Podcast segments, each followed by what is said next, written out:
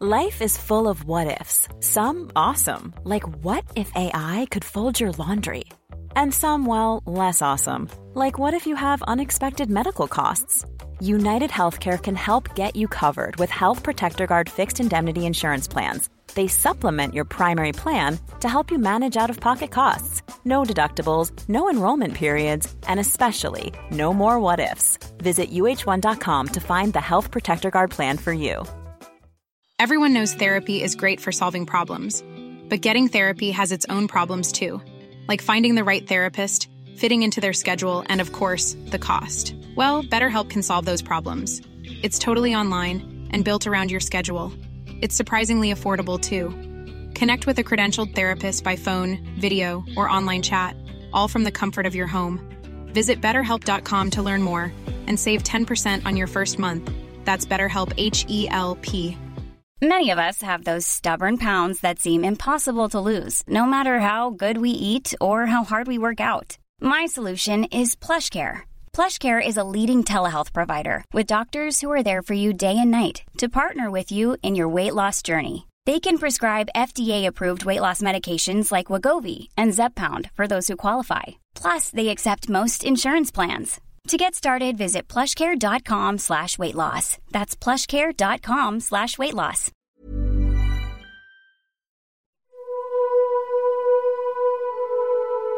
تو سال 1881 یه ژنرال انگلیسی به نام چارلز گوردون به جزایر سیشل سفر کرد. امپراتوری انگلیس این ژنرال رو به موریس جزیره کوچیکی تو سواحل ماداگاسکار اعزام کرده بود. جایی که قرار بود مسئولیت فرماندهی اونجا رو بر عهده بگیره. اما اون اول از پارسلان که دومین جزیره بزرگ سیشلز بود بازدید کرد.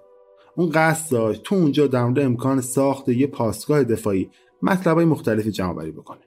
با دیدن اونجا اون شیفته اون جزیره شد زیبایی اون جزیره بی همتا بود طبیعتی دست نخورده جنگل های سرسبز و بک و بینظیر و درختانی که نارگیلایی با وزن بیش از 60 پوند تولید می‌کردن و از سفرش به اونجا. یه نسخه خطی به همراه نقشه ها و طرحهای مختلف نوشت و در مورد اهمیت و قداست این جزیره بحث کرد. جنرال چارلز گوردون توی اسناد از شواهد جغرافیایی و نشانه های کتاب مقدس استفاده کرد تا ادعای جسورانه رو مطرح بکنه. اینکه تصادفا تو باغ گم شده عدن گام نهاده بوده.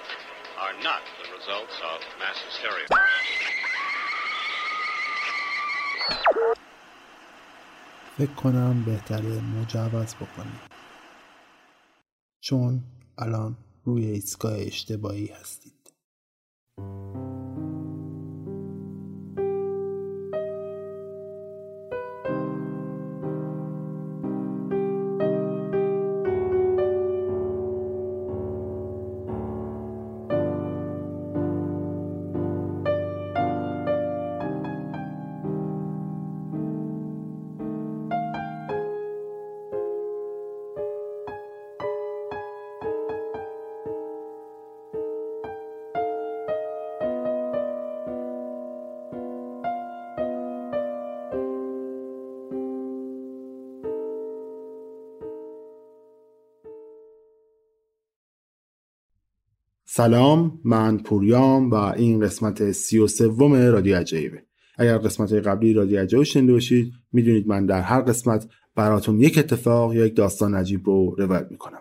اگر هم تا الان رادیو عجایب نشنیدید می‌تونید من رو از طریق اپ های پادگیر مثل Castbox Google Podcast Spotify یا هر app ی که از طریق feed پادکست منو می‌خونه با search عبارت رادیو عجایب پیدا بکنید و follow بکنید و بشنوید.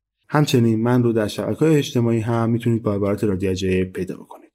اگر دوست از رادیو عجایب حمایت بکنید بزرگترین حمایتی که می‌تونید از رادیو عجایب بکنید اینه که من رو به دیگران معرفی بکنید و برای من کامنت بذارید. ولی اگر دوست حمایت مالی از رادیو عجایب بکنید می‌تونید از طریق هامی باش که لینکش در توضیحات همین اپیزود قرار گرفته هر مبلغی رو که دوست دارید برای حمایت از رادیو عجایب واریز بکنید.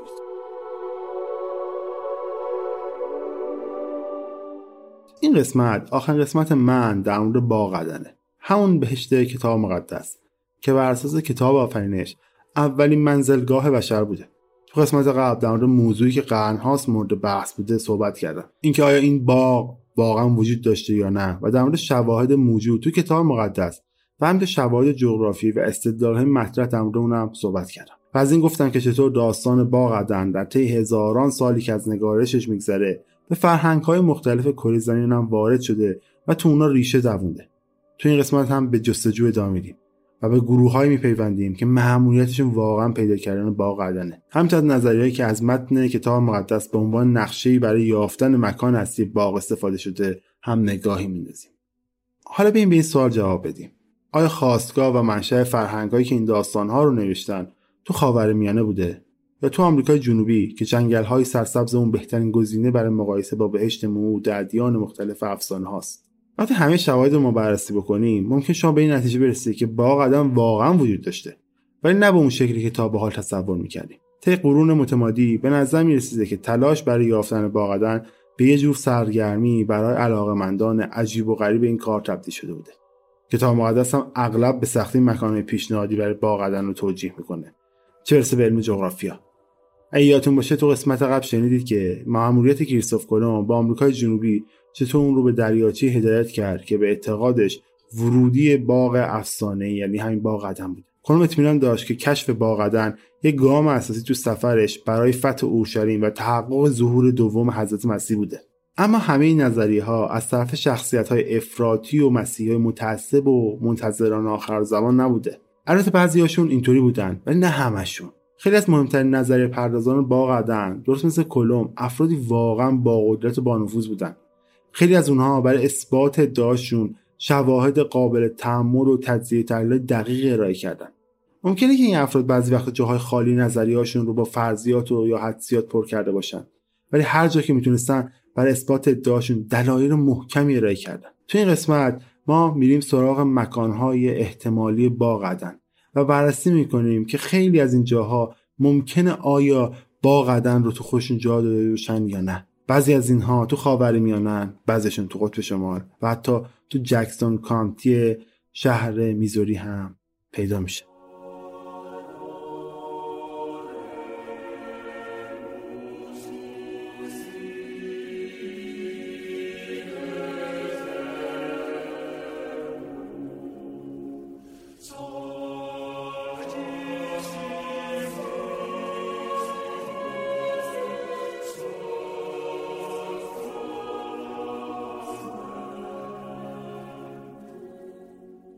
کشف یه جهان جدید توسط اروپایی ها باعث شد که محققان دوباره متن کتاب مقدس رو بررسی بکنن. با این کشف بزرگ یه قاره کاملا جدید و ناشناخته در اختیار محققان و دانشمندان قرار گرفت. ادعای کریستوف کنوم مبنی بر اینکه تو این دنیای جدید راهی به سوی باقدن رو میشه پیدا کرد خیلی سریع باعث این شد که توجه مورخان به این نظریه جلب بشه که باقدن روی خط استوا به خصوص در منطقه معتدل آمریکای جنوبی قرار داره. اکثر مورخان اون زمان باور داشتن که مکان باغ تو آمریکای جنوبیه ولی شخصی به نام جان کالوین همه چیز رو تغییر داد. برای جان کالوین عناوین و لقبای زیادی ذکر شده. معلم اصلاح طلب و فقیه خداشناس فقط تعدادی از این عنوان هست. جان کالوین تو سال 1509 متولد میشه.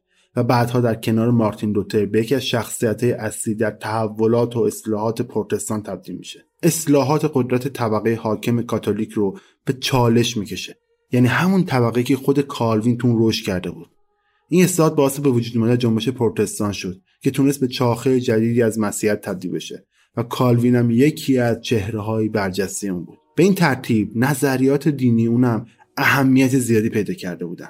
زمانی که تو سال 1556 بین اون نهرین رو به عنوان مکان احتمالی باغ عدن پیشنهاد کرد مردم نظریهش رو کامل پذیرفتن. همزمان با رشد و شکوفایی تو دوره رنسانس کالوین ادعاش رو برای استنباط و استدلالی که بر اساس متن کتاب آفرینش بود مطرح می‌کنه. اون این کار رو با یه ادعای خیلی ساده شروع می‌کنه که مورد پذیرش عموم قرار گرفته بود.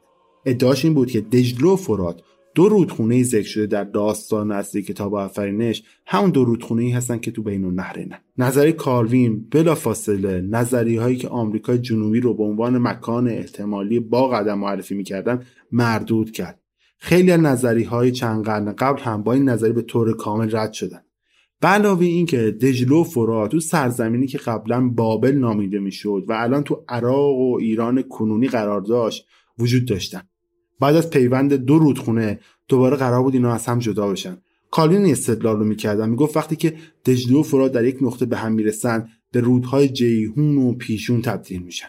از همه مهمتر یک کالوین برای اثبات نظریش از نقشه هایی که در ترجمه های تفسیر کتاب مقدس چاپ می‌شد کمک می‌گرفت. اسم نوایی مختلفی تو این نقشه بود و در ترجمه تفسیر کتاب مقدس در تعداد بسیار بالا در اختیار همه هم قرار گرفته بود. و به زبانهای زیادی هم ترجمه شده بود. به علاوه اینکه این نقشه ها در کتاب مقدس اسقفا هم چاپ شده بود. یعنی همون کتابی که ترجمه انگلیسی کتاب مقدس بود و تو سال 1568 توسط کلیسای انگلستان منتشر شده بود. این نقشه و توضیح گسترده اون بین اقشار مختلف باعث شد نظریه قرارگیری عدن در بین النهرین همهگیر بشه و توجه همگان به بین النهرین هم جلب بشه. به خصوص حوالی نزدیکای بغداد امروزی تو عراق. دیگران به صورت این تعبیر رو پذیرفتن اونو شهر رو بست دادن و به خاک فوقالعاده حاصلخیز اون منطقه به عنوان یه مدرک دیگه برای اثبات گفتهای خودشون اشاره می‌کردن. همون خاک غنی و حاصلخیز چیزی بود که باعث شده بود که اون منطقه بشه مهد تمدن بشری. این نظریه به یه نظریه محبوب تبدیل شد که حتی به شعر حماسی جان میلتون تو سال 1667 با نام بهشت گمشده راه پیدا کرد. میلتون باغ عدن رو تو آشور که بخشی از بین النهرین بود می‌دونست. و این ایده اونقدر مورد پذیرش قرار گرفته بود که توجه اکثر محققان رو به جزئیات کوچیک اون هم در مورد جایی که آدم دقیقا اونجا زندگی می‌کرد یا در مورد که این عدن اون موقع چقدر بزرگ بوده معطوف کرد.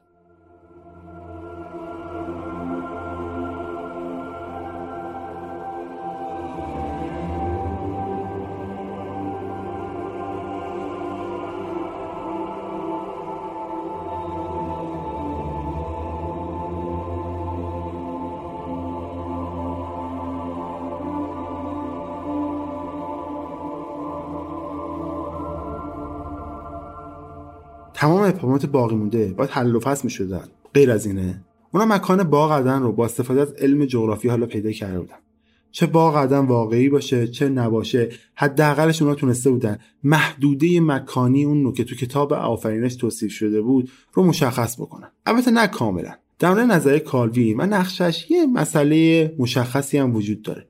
هنگامی که دجله و فرات توی نقطه به هم میپیوندن تبدیل به یه رودخونه واحد میشن که به یه دریا یعنی دریای سرخ میرزه این به اون معناست که اونطور که کالوین ادعا می‌کرد دوباره به جیهون و پیشون تقسیم نمیشن. بنابراین مکان باغ عدن دوباره زیر سوال میره و یه بار دیگه تمام جهان درگیر ماجرای پیدا کردن باغ عدن میشه.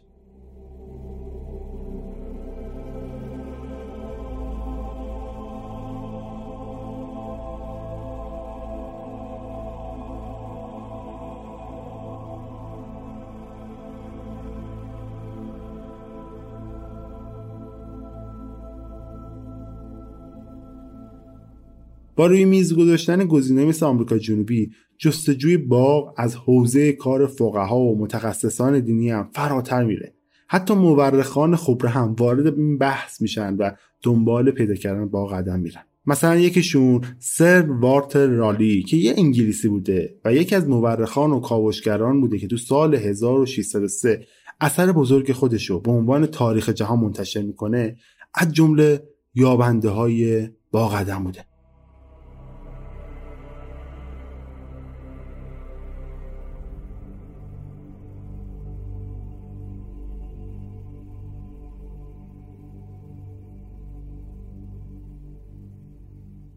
تو کتاب تاریخ جهان اون ادعا می‌کنه که داستان زمین از زمان خلقت اون توسط خداوند تا قرن دو قبل از میلاد رو داره بیان می‌کنه. والتر رالی در بخش از این داستان به طور کامل و با جزئیات مکانهای زیادی رو که برای عدم بودن پیشنهاد و تفسیر می‌کنه. رالی معتقده که با عدن یه مکان واقعیه. اما احتمالا در اثر تقیان و سیل و تغییرات جغرافیایی طبیعی طی هزاران سال که از زمان اومدن آدم و هوا میگذره تغییر شکل پیدا کرد. اون گفته با این وجود اون مکان همون چیزی که بوده باقی مونده و رودخونه های اون تغییری نکردن. اون معتقد بود که میشه باقدن رو پیدا کرد و در این مورد به طور مفصل در کتاب تاریخ جهان بحث می‌کنه.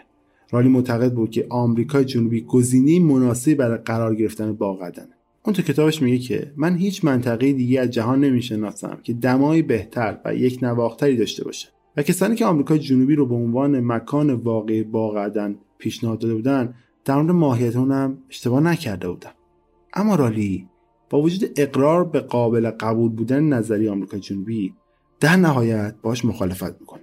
رالی هم مثل کالوین که پیش از اون گفته بود که خاوری میانه باید به عنوان مکان اصلی باقدن عنوان بشه میگه که باید همون باشه.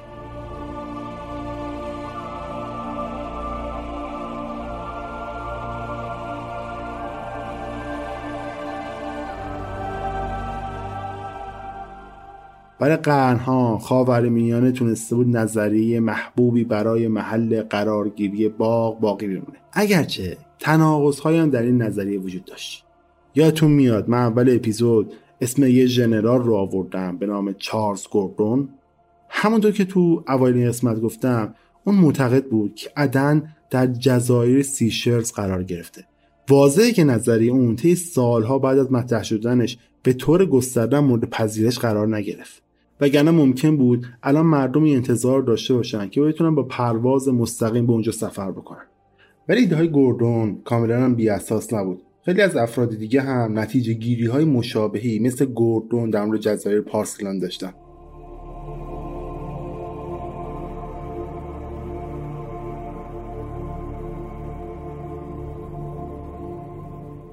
درختان پارسیلان که آسمونا رو خراش می‌دادن این گونه از درختان فقط تو سیشلز یافت می‌شدن که به نام کوکودومور هم شناخته می‌شدن و شهرتشون هم بی‌نظیر بود. چرا؟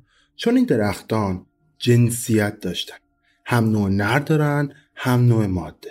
میوه و گلهایی که این درختان هم تولید می‌کنن شباهت عجیبی به های تولید مثل انسان داره. درخت نر یه دسته گل استوانه بلند به نام گل دمگربه تولید می‌کنه.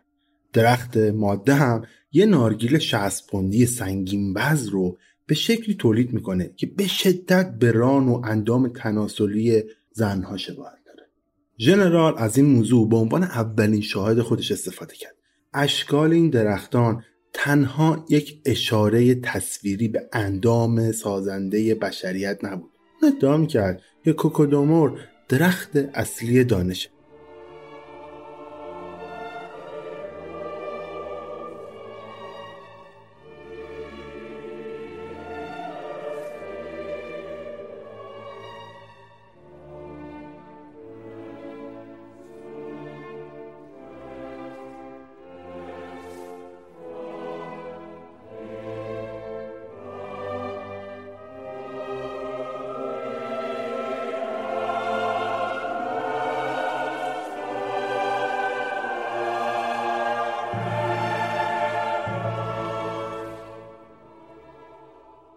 گوردون تو نسخه دستنویس خودش که تو سال 1882 با نام بهشت و دو درخت مقدس اون منتشر شد کوکودومور رو به عنوان درخت دانش معرفی می‌کنه. چون این گیاه فقط تو جایی که وی اعتقاد داشت باغ عدن قرار گرفته رشد می‌کرد و تو هیچ جای دیگه از جهان رشد نمی‌کرد. برخی معتقد بودن که درخت زندگی گونه ای از درخت نان بوده که بومی اون جزیره هم هست. چون میوای آبداری داشته و به شکل انبوهی تو اون جزیره رشد می‌کرده. اگرچه برعکس کوکودومور درخت نان تو خیلی از مناطق مختلف رشد می‌کنه. اما هنوز برخی سوالات اساسی بی پاسخ مونده. به عنوان مثال گزارشات کتاب خلقت در مورد باغ عدن چند ادعای کلیدی در مورد مکان اون ارائه میده که مهمتر از همه اونها اینی که باغ عدن رودخونه دجله و فرات امروزی و همچنین رودهای پیشون و جیهون رو تغذیه می‌کنه. اگرچه جزیره پارسن تنها یه جزیره است چطور می‌تونسته از فاصله سه هزار مایلی دو رودخونه ای که در خاور میانه وجود دارن رو تغذیه بکنه؟ پاسخ این سال تو نقشه هایی که گوردون از مناطق ترسیم کرده. این نقشه ها نظریه اون رو در مورد اینکه چطور آب پارسیلان در مسیری چند هزار مایل دورتر تا رودخونه‌های مورد بحث امتداد پیدا کرده توضیح میده. سرچشمه این جریان آب در اطراف شبه جزیره عربستان به دو شاخه منشعب میشه. از سمت غرب به رودخونه دجله و فرات تو عراق و ایران متصل میشه. از سمت شرق هم مارپیچ میشه و سپس دوباره منشعب میشه که از این طرف از طریق مصر به رود نیل میپیونده که طبق صحبتهای گوردون همون پیشونه و در طرف دیگه از طریق خلیج عقبه به جیهون ملحق میشه. بر اساس ادعای گوردون محل جیهون نقطه بوده که امروز دره در اسرائیل با نام دره کیدرون یا همون بحرالمریت وجود داره. ممکنه تعجب بکنه که گوردون چطور ادعاش رو مبنی به اینکه آبهای اقیانوس اطراف پرسیلان در جهت خاصی حرکت می‌کردن توجیه کرده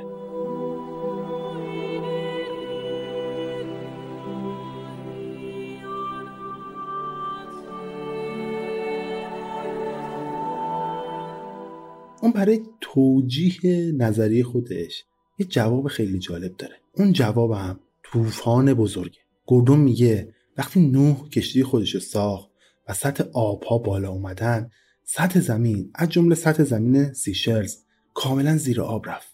این جزیره قبلا فلات مرتفعی بوده و رودخونه های مختلفی هم داشته به که به دو سمت حرکت می‌کردن و در نهایت به چهار رودخونه ملحق می‌شدن که تو کتاب آفرینش ذکر شده. این نظریه از نظریه های اولیه با قدن که در قسمت قبلی هم درمونشون صحبت کردیم خیلی دور نیست. مثلا یادتون میاد گفتم یه اسقف گفته بود که عدن توی فلاتی قرار گرفته که برای انسان ها غیر قابل دسترسیه. تو نسخه گوردون اون فلات به جزایری تبدیل شدن و حتی بعد از فروکش کردن آبهای طوفان نو در کل سیاره زمینم باز هم به اون ترتیب باقی موندن. از اون چهار رودخونه یکیشون بعد از طوفان خوش شده و دره خشکی رو تو اسرائیل به جا گذاشته. اما سه نقطه دیگه یعنی سه رودخونه دیگه همچنان جریان دارن. و این موضوع شاهدی بر شکوه و عظمت سابق با قدم به حساب میاد. ممکنه عجیب به نظر برسه. اما نظریه گوردون از این جهت خیلی جالبه که چهار رودخونه که با هزاران کیلومتر صحرا از هم جدا شده بودن چطور دوباره به یک منبع واحد متصل میشن.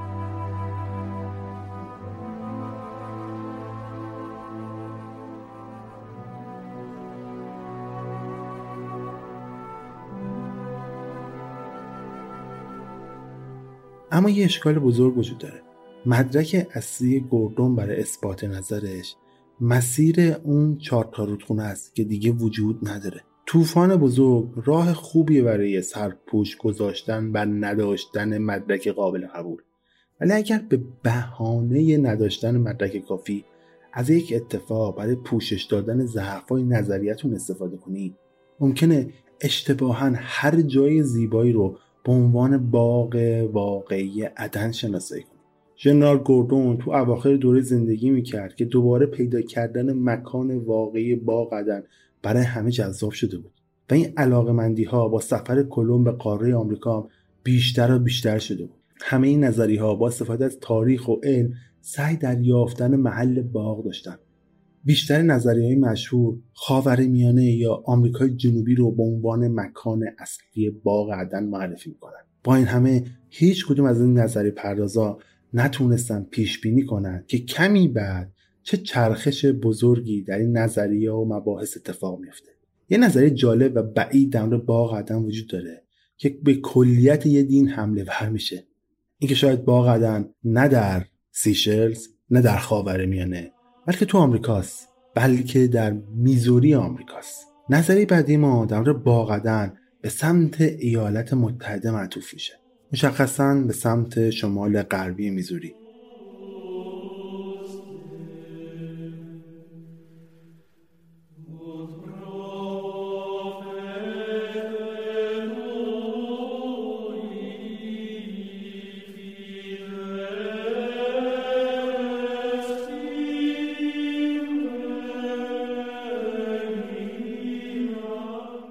چند مایلی مسیر شماره 13 تو میزوری یه جاده ماسه‌ای وجود داره که از کنار خونه های روستایی و انبوه درختان میگذره.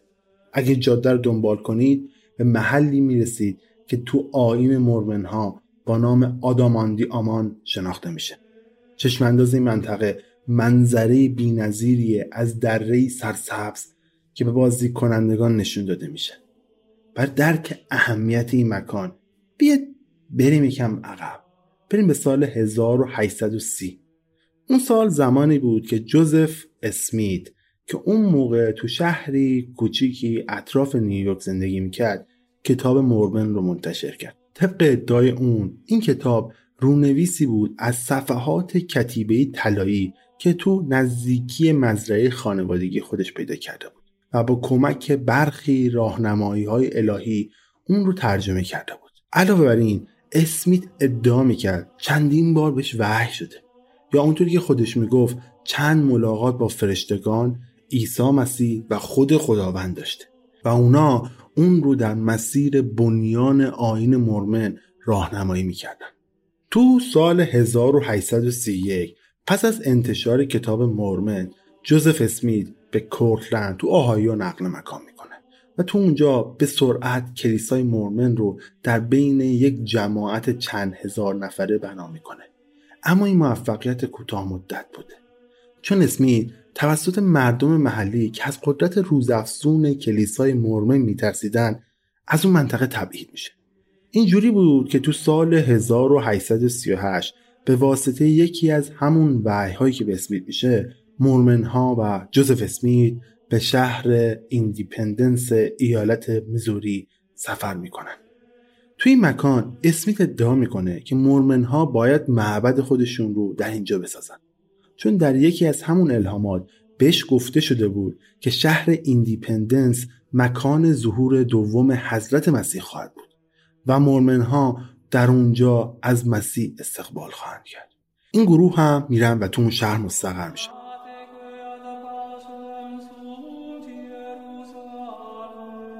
The United States Border Patrol has exciting and rewarding career opportunities with the nation's largest law enforcement organization. Earn great pay with outstanding federal benefits and up to $20,000 in recruitment incentives. Learn more online at cbp.gov slash careers slash USBP.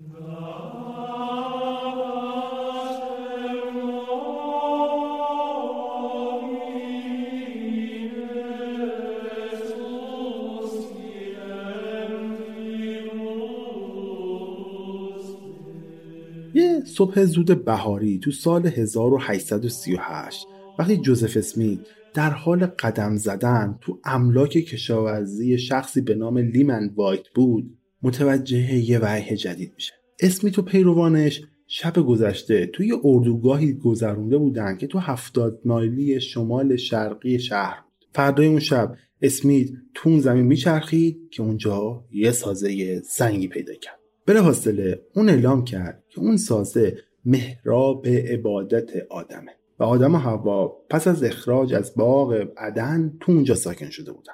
بر همین اساس بنا به نظر اسمیت آدام آندی آمان همون سرزمین شرق عدنه که در کتاب مقدس توصیف شده. اما اون شخصا خودش محلی رو برای باغ عدن ذکر نمی‌کنه. نویسندگان دیگه مرمن از جمله بریام یان که از هم اصرهای اسمیت بودن معتقد بودند که شهر ایندیپندنس ایالت میزوری در واقع همون مکان اصلی عدنه. در کل اونجا غرب آدام آندیامان بود و مکان مهمی در الهیات دین اونا محسوب می‌شد. چون محل وقوع دومین ظهور مسیح قرار بود باشه.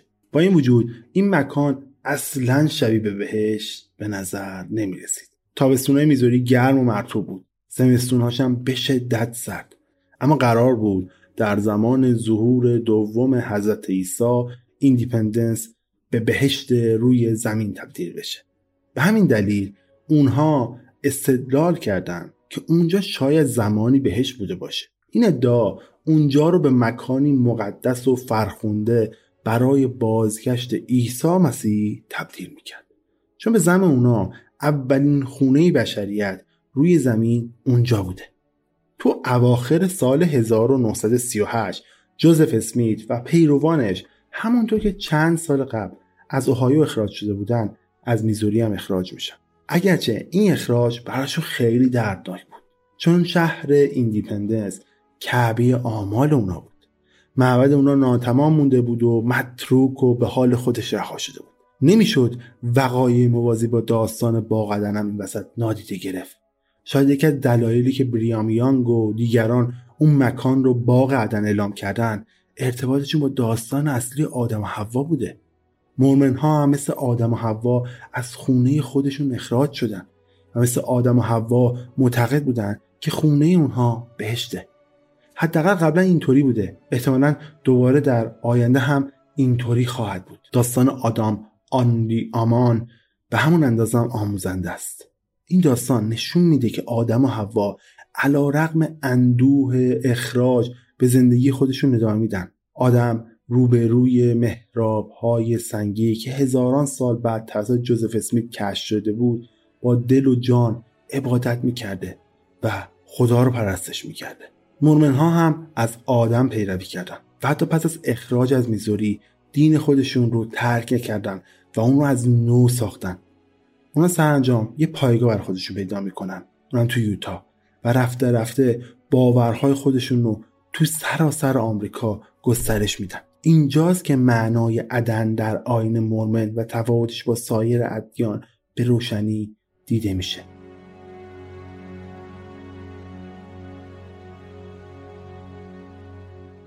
اخراج خیلی دردناکه. اما بر اساس کتاب آین مورمن تغییری که ایجاد می‌کنه ضروریه.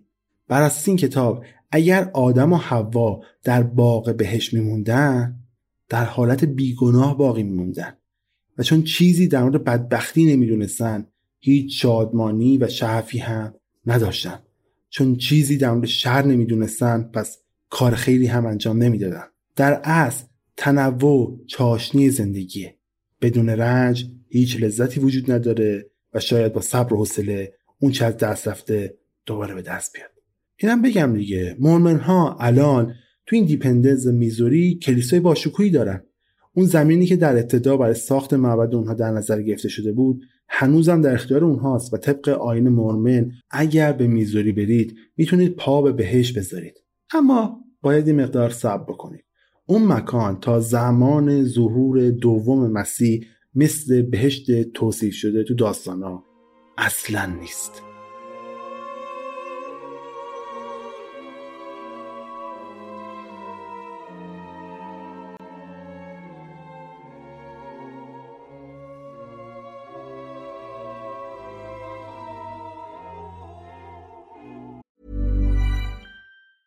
Everyone knows therapy is great for solving problems, but getting therapy has its own problems too, like finding the right therapist, fitting into their schedule, and of course, the cost.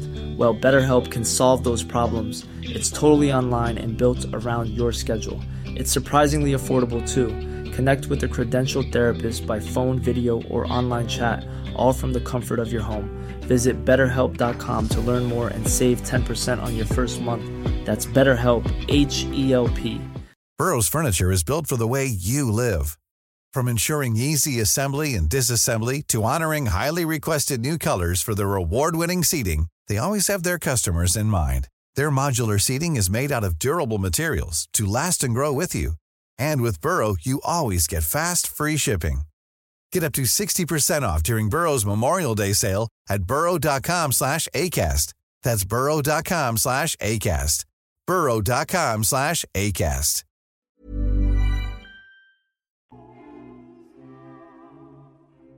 نظریه که باغ عدن رو در خارج از خاورمیانه قرار میده دوباره با یه مشکل بزرگ مواجه میشه. اون مشکل بزرگ چیه؟ رود فرات. جان کالوین که من اول اپیزود اسمش آوردم می‌گفت همه در سراسر دنیا قبول دارن که رود فرات همون رود فراتیه که تو عراق جریان داره. شاید جالب باشه که بدونید یه تبارشناسی زبانی مشخصا نام مختلف فرات رو تو بین زبانهای مختلف ردیابی کرده و همه شکلهای گفتاری این کلمه رو به همون رود فرات فعلی نسبت داده. این رود فصل خطاب همه موضوع است میشه در مورد اینکه سیشل زمانی به خاور میانه سرازیر می‌شده یا اینکه بابل خانه اولیه بشریت بوده بحث کرد. اما هر نظری که فرات رو کنار زده خودش هم باید کنار گذاشته بشه. با این حال ویلیام فریدفیلد وارن با این موضوع کاملا مخالف بود.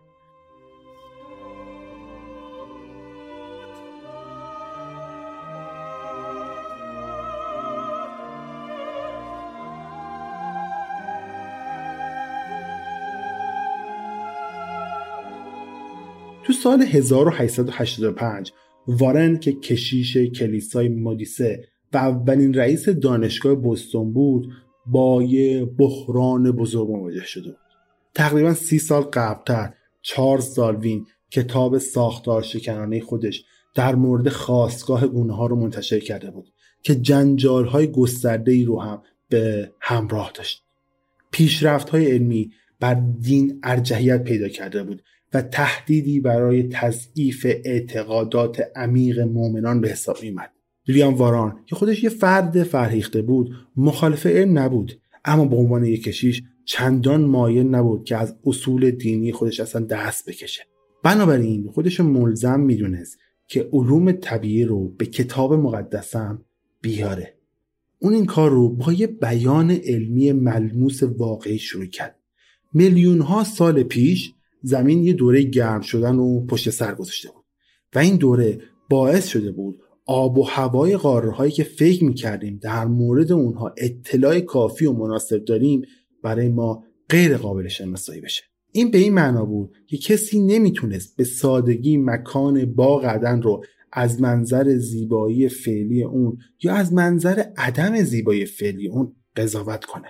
ما به سادگی نمی‌تونستیم بدونیم که میلیون ها سال پیش مکانی مثل قطب جنوب که الان یخ زده چطور و چه شکل بوده. اما اون فکر نمی‌کرد که باغ عدن تو قطب جنوب باشه. در واقع اون دقیقا به قطب مخالف اعتقاد داشت. واران اعتقاد داشت که عدن واقعی تو قطب شمال بوده. به گفته اون قطب شمال عنصری خارق‌العاده در خودش قرار داره که کاملا بر شکوه و شگفتی کتاب مقدس مناسب بوده.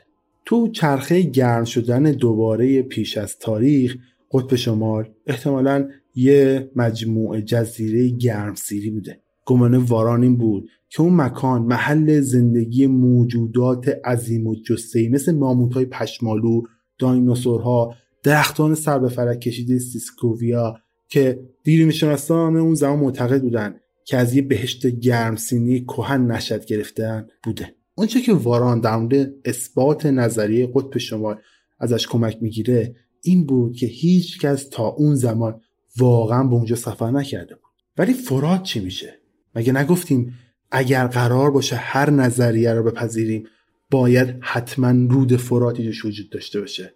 خب فراد ترجمه یونانی واژه عبری فراس بود. بر اساس ادعای واران این واژه یه اصطلاح عمومیه که به معنی عمیق شناخته میشه. این تعبیر بحث برانگیزه اما قابل قبول. واضحه که واژه عمیق نامی نیست که لزوما مختص یه رودخونه باشه. در حقیقت این واژه ممکنه یه روش کاملا متداول برای توصیف هر توده ای از آب باشه. به این ترتیب دوباره ممکن بود این مکان در هر نقطه از جهان باشه. یک قدرت استعاره واقعی توی مفهوم وجود داشت و شروع زندگی بشر رو در شمالی ترین نقطه نقشه هم قرار می‌داد. این به این معنا بود که هنگامی که انسانها از بهش اخراج شدن به آرامی و در همه جهات به سمت جنوب پخش شدن. انگار که از یه قله به سمت پایین در حال سقوط بودن. رویکرد علمی ویلیام باران به این موضوع نتایج عجیبی رو به همراه داشت. داروین مشاهده کرده بود که گونه های گیاهی و موجودات دریایی بسته مکانی که تو اون قرار دارن اندازه های متفاوتی دارن. باران از این مشاهدات نتیجه گرفت که اندازه انسان ها هم ممکنه متفاوت بوده باشه. نتیجه گرفت که آدم و حوا احتمالا عظیم و جسه بودن. واران با یه دستبندی عجیب و نجات پرستانه از فرهنگ های جهان دست به ارزش گذاری بر فرهنگ های مختلف زد و نظریش رو با مشکلات زیادی روبرو کرد. معیار این دستبندی ها این بود که این فرهنگ ها تا چه حد از آموزه های مسیح پیروی می‌کردن و به همین جهت به طرز آشکار از فرهنگ های اروپایی و آمریکایی حمایت کرد. فارغ از هر نقصی که در نظریه های وارن وجود داشت این نظریه ها بخش قابل توجهی از مردم رو جلب و علاقه من به کشف قطب شمال کرد تا سرنخهایی پیدا کنند که ممکنه به این ایده یعنی ایده وجود باغ عدن تو قطب شمال اعتبار ببخشه. در واقع قطب شمال برای مردم حتی قبل از ایده واران هم بسیار جذاب بود. خیلی شیفته بودن که به اونجا برن. تنها چند سال قبل از انتشار اون کتاب کنگره ایالات متحده بودجه تحقیقاتی عظیمی رو برای قطب شمال اختصاص داده بود و قرار بود این تحقیقات هم دو سال به طول بیانجامه. وقتی کتاب واران به چاپ رسید چهار سال بود که هیچ کس خبری از گروه تحقیقاتی اعزام شده به قطب شمال نداشت. کنگره سه تیم نجات رو برای پیدا کردن گروه تحقیقاتی فرستاده بود. مشکل این بود که اونها مدام از هم میپاشیدن. یا غرق شده بودن یا به دلیل شرایط آب و هوایی دشوار به عقب برگشته بودن یا اصلا نتونسته بودن هیچ کسی رو پیدا کنن. سرانجام نیروی گروه اول در حالی که 19 نفر از اعضاشون رو از دست داده بود جایی در دریای یخی شمال سیبری پیدا میشه. به همین دلیل کنگره کلا بودجه اعزام تیم تحقیقاتی به قطب شمال رو متوقف می‌کنه. برای سالیان دراز واران طرفدار انجام سفرهای بیشتر به اون منطقه بود. لابیگریاش هم هیچ وقت موفق نشد. بیش از 20 سال طول کشید تا بالاخره یک گروه تحقیقاتی غیر مرتبط تونست به قطب شمال برسه. در آوریل 1902 فرمانده رابرت پیری سرانجام به کمک راهنمایی یونیتاها به شمالی ترین نقطه کره زمین رسید. و رابرت پیری اونجا اصلا چی پیدا کرد؟ با قدن پیش بینی شده ویلیام واران در بالاترین نقطه زمین واقعا چه شکلی بود؟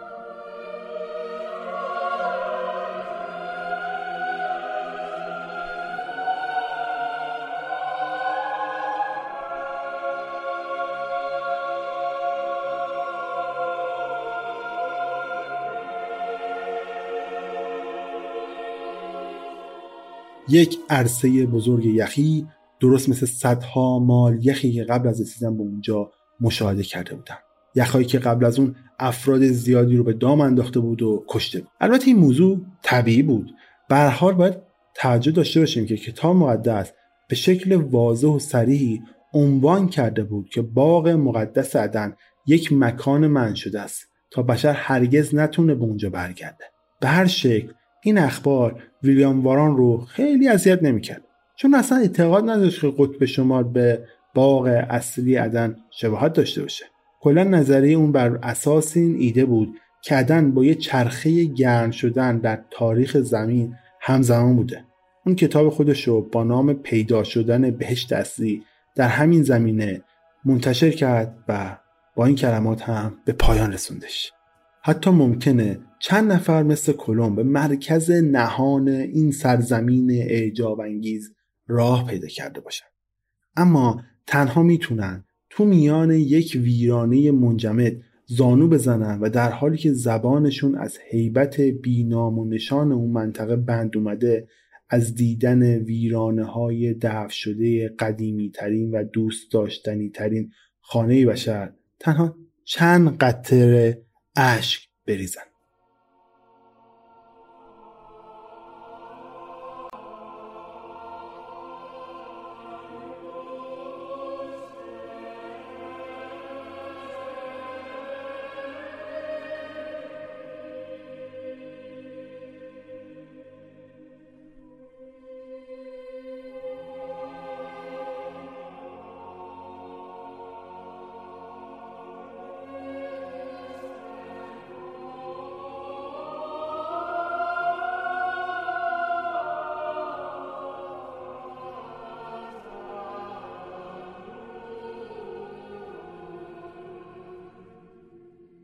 حالا بیاد یه بازی بکنیم. یه کره زمین رو بچرخونید چشماتون ببندید بعد انگشتتون رو در امتداد سطح اون بذارید. وقتی کره زمین متوقف شد چشماتون رو باز کنید ببینید انگشتتون کجا قرار گرفته.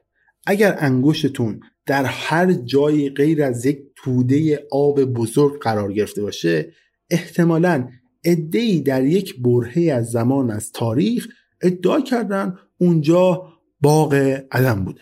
ما تا اینجا در مورد نظریه های مختلفی در مورد باغ عدن بحث کردیم. بعضی می‌گفتن که این باغ تو خاورمیانه یا سیشلز یا ونزوئلا بوده. بعضی ها می‌گفتن تو میزوریه یا حتی تو قطب شمال. همه این نظریات در زمان خودشون تا حدودی مورد توجه قرار گرفت. اگرچه هیچگاه اثبات نشدن. حالا وقتشه بعضی از این نظریاتی که کمتر مورد توجه قرار گرفتن رو بررسی کنیم. نظریهایی که به هر دلیلی هیچ وقت نتونستن مخاطبای خودشون رو پیدا کنن. اولین جایی که انگشت ما روی کره زمین قرار می‌گیره اوهایوه.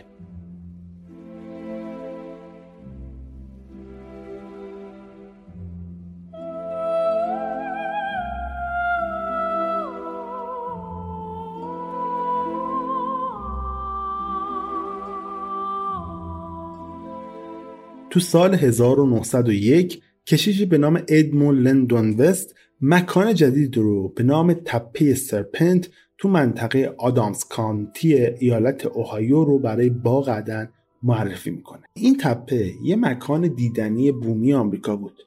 تپه به ارتفاع سه فوت به شکل یک مار که به طول بیش از 1300 فوت می‌رسید.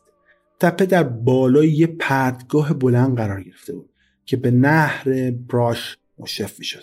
در مورد تپه نظریه متفاوتی وجود داره. اما حتی باستانشناسا تو سال 1901 می‌دونستند که این بخش مربوط به گورستان بومیان آمریکا. کشیش ولی مخالف این نظر بود. اون معتقد بود که تپه به شکل مار توسط خداوند یا انسانهای اولیه به عنوان اشارهی به باغ عدن ساخته شده. و ساخت این مکان هشداری به انسانهای آینده در مورد خطرات گناه و نافرمانیه روستای اطراف اوهایو هیچ کمبودی در رودخونه دره تپهای کمشیب ندارن و انواع مختلف درختان رو هم میشه اونجا پیدا کرد.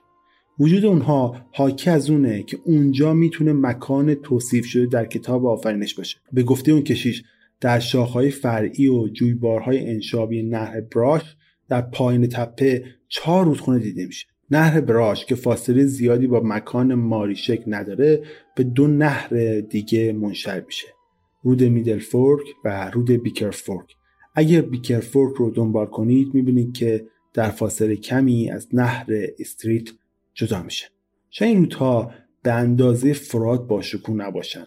اما طبق گفته ویس این چهار رودخونه با معیارهای داخل کتاب آفرینش همخونی داشتن. این نظریه به دلیل جدید بودنش خیلی مورد توجه قرار نمی‌گیره و تنها توی یه مقاله سرگرم کننده تو فصلنامه انجمن تاریخی اوهایو و بعضی از جزوات نوشته شده توسط خود اون کشیش منتشر میشه. حالا بیاید اون کره رو یه بار دیگه بچرخونیم و بریم سراغ یه مکان دیگه. چین سال 1914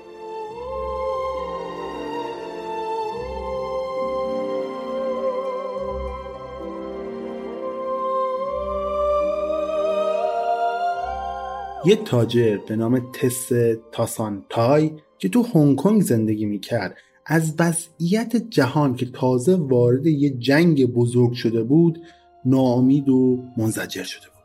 یه شب این تاجر ما تو آپارتمان خودش تو هنگ کنگ تو این فکر بود که چطور می‌تونه به وحدت دوباره جهان که عمیقا هم تیکه تیکه شده بود کمک بکنه و به یک جواب خیلی غیر محتمل رسید. با سیاست و دین موضوعاتی بودند که برای این آدم بیگانه نبود.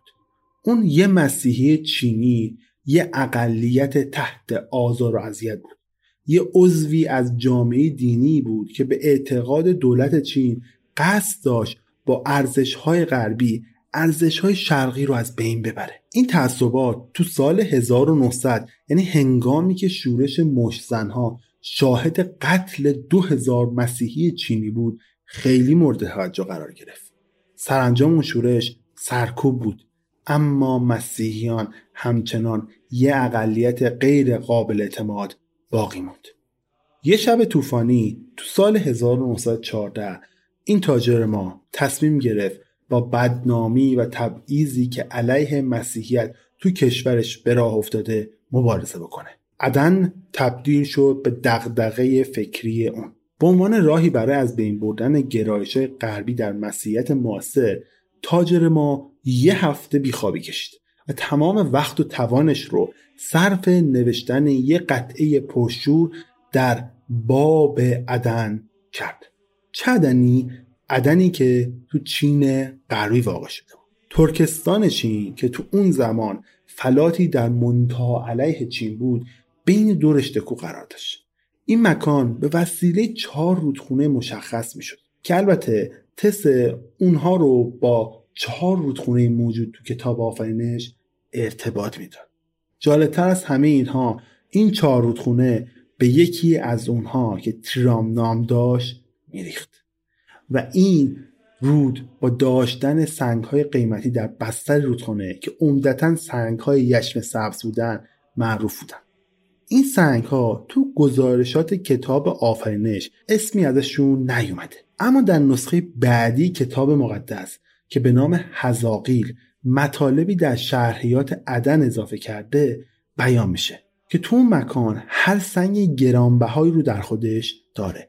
یاقوت، توپاز، الماس، گوشنید، عقیق، یشم و هر سنگ قیمتی دیگه شاید نظری پردازان دیگه هم تصور می‌کردن که با گذشت زمان همراه با تغییرات اون چشمانداز چنین سنگ هم از بین رفته باشن و از اونجا حذف شده باشن. دلیل اونها هرچه که بود این تاجر ما از محدود نظری پردازانی بود که اونها رو به باغ عدن خودش آورده بود. حتی اگه خود یشم سبز هم در حزاقیر هم ذکر نشده باشه.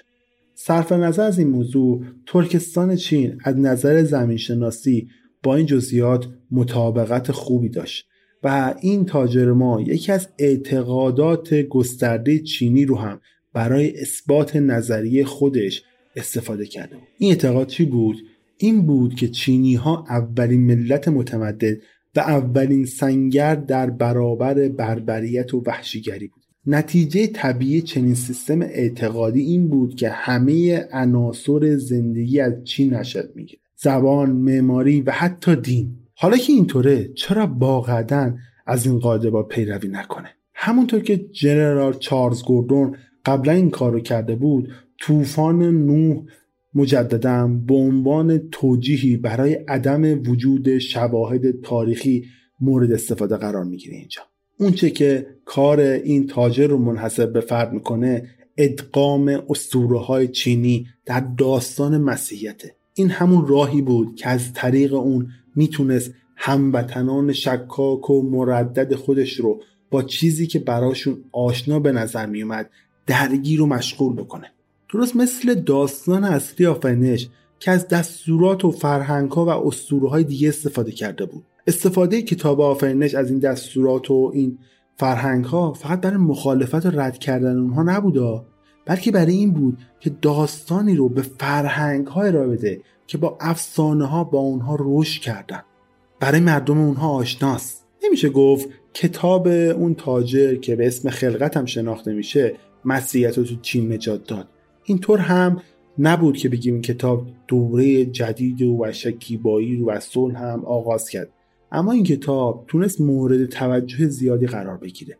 و حتی به انگلیسی هم ترجمه شد و تونست در مورد موضوعی که بیشتر تحت سلطه محققان اروپایی بود یه دید جدید شرقی ارائه بده.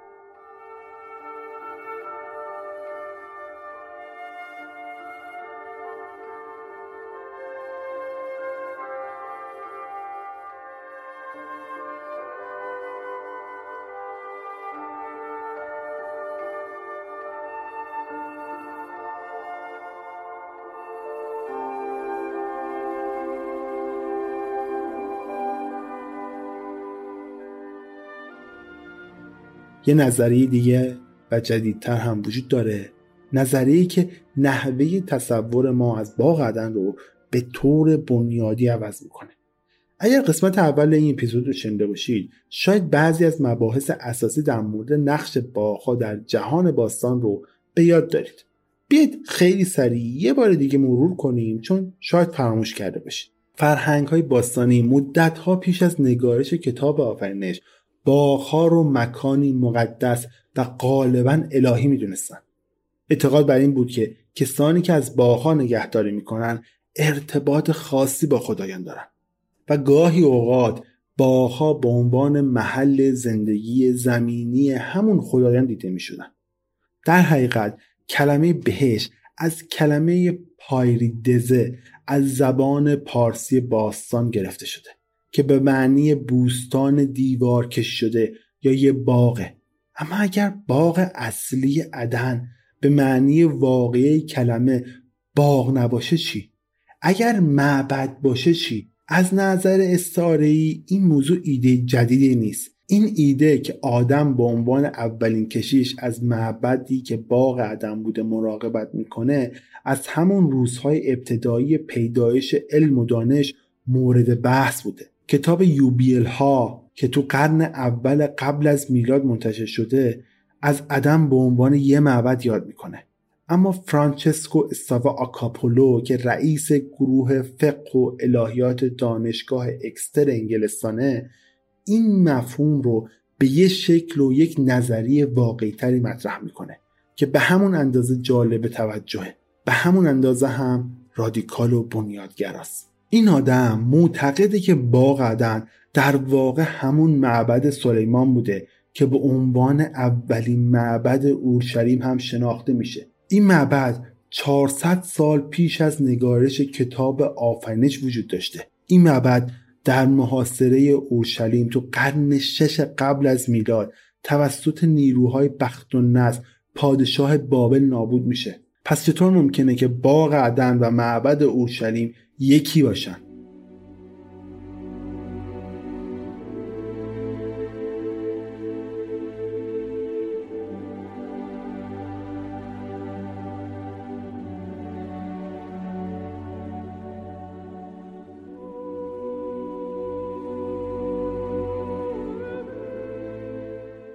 بدیهیه که ما هیچ تصویری از اولین معبد برای بررسی هم نداریم.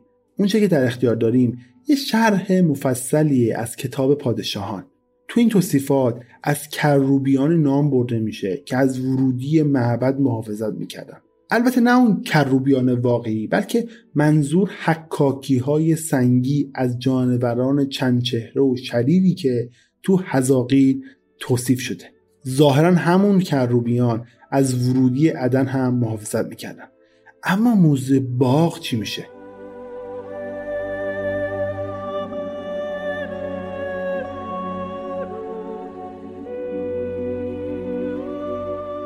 در همون توصیف حاضر در کتاب پادشاهان دیوارهای معبد اورشلیم به شکل دیوارهای توصیف شدن که با حکاکی های گیاهان و درختان نخل و درختان زیتون و گل و خزه پوشیده شده بودند دیوارها از چوب صدر ساخته شده بودند که رایه شیرین و طبیعی رو تولید می‌کنه و از دیوارهای سنگی رایج در مکانهای مقدس هم به شدت متمایز بودش. اون معبد همونقدر که ادای احترام به خدای محبوب به حساب میومد به همون اندازه هم به جهان طبیعی احترام میذاشت.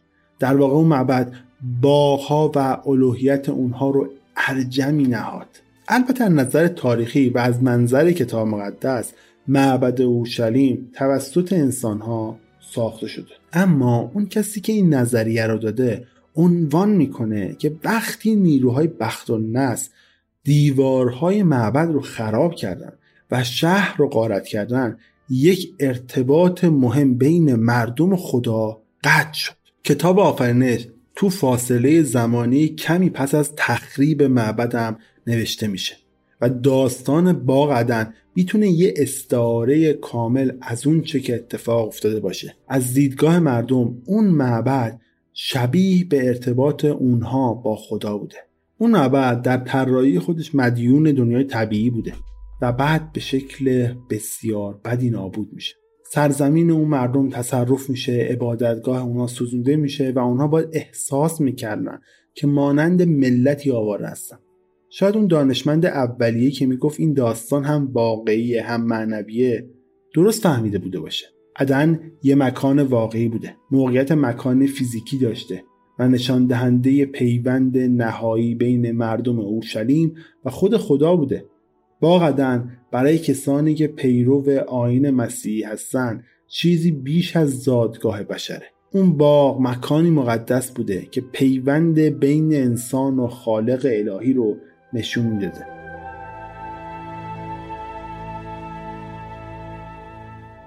تو این قسمت من نظریه مختلفی در مورد موقعیت جغرافی باغ عدن رو ارائه کردم. اگر واقعا این باغ وجود داشته باشه خب من نمی‌دونم کجاست. اگر واقعا بشه باغ رو به مکان خاصی در زمین نسبت داد اون مکان احتمالا با بهشت سرسبزی که در کتاب آفرینش وصف شده فاصله و تفاوت زیادی داره. اگر باغ وصف شده تو کتاب مقدس واقعا وجود داشته باشه وجود اون احتمالا طوریه که ما انسانهای فانی نمی‌تونیم اونو درک کنیم. احتمالا این راز به همون شکل مبهم و غیر قابل توضیح باقی مونه که البته یکی از ویژگی های اصلی ایمانه.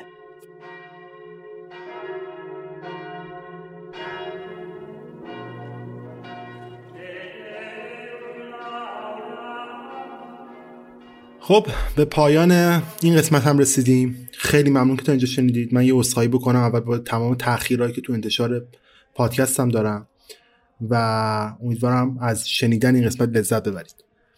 مثل همه اپیزودهای دیگه من آخر اپیزودامو هیچ وقت اونقدر ادیت نمی‌کنم. انتهای این اپیزود قرار بود چیز دیگه ای بگم ولی راستیتش این روزها اتفاقای زیادی داره تو ایران میفته من فقط می‌تونم یه وقتایی تسلیت بگم. خیلی عجیبه تسلیت گفتن حداقل برای من. کرونا هست.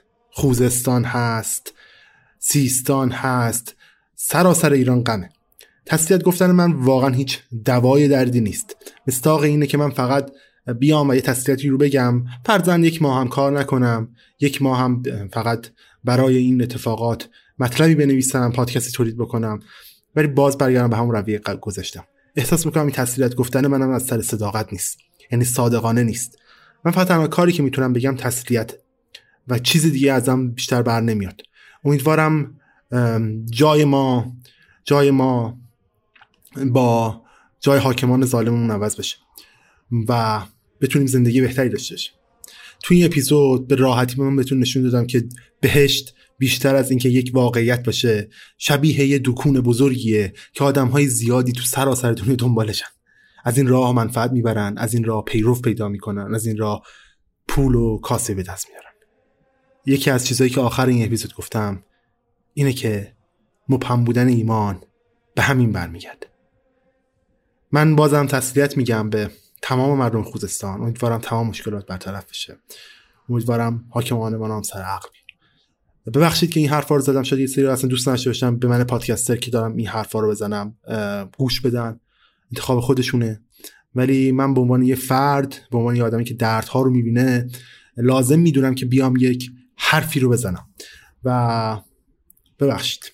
ببخشید که سرتون درد بودم برای بقیه که حداقل براشون شاید یه مقدار مهم باشه این روزها این چند ثانیه آخر رو تقدیم می‌کنم به ستای زنی که تنها خواستش یک چیز مسالمت آموزی مظاهرات سلمیه چرا آتیش می‌زنی؟ کاملا سلمیه چرا تیر میندازی؟ تو که خاکت نبردن آبت نبردن گوش کن! ما مظاهرات سلمی می‌خوایم ما آب و زمینمون نمی‌خوایم هیچ می‌تونی حق نداره! داره ما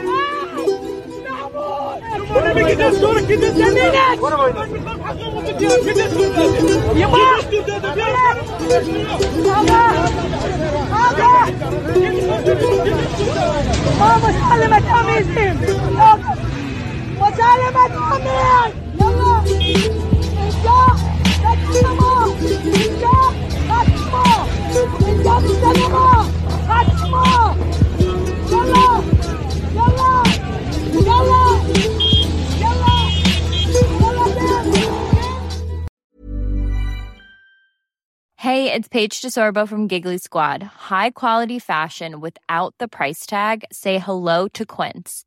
I'm snagging high-end essentials like cozy cashmere sweaters, sleek leather jackets, fine jewelry, and so much more. With Quince being 50 to 80% less than similar brands And they partner with factories that prioritize safe, ethical, and responsible manufacturing. I love that. Luxury quality within reach. Go to quince.com slash style to get free shipping and 365 day returns on your next order.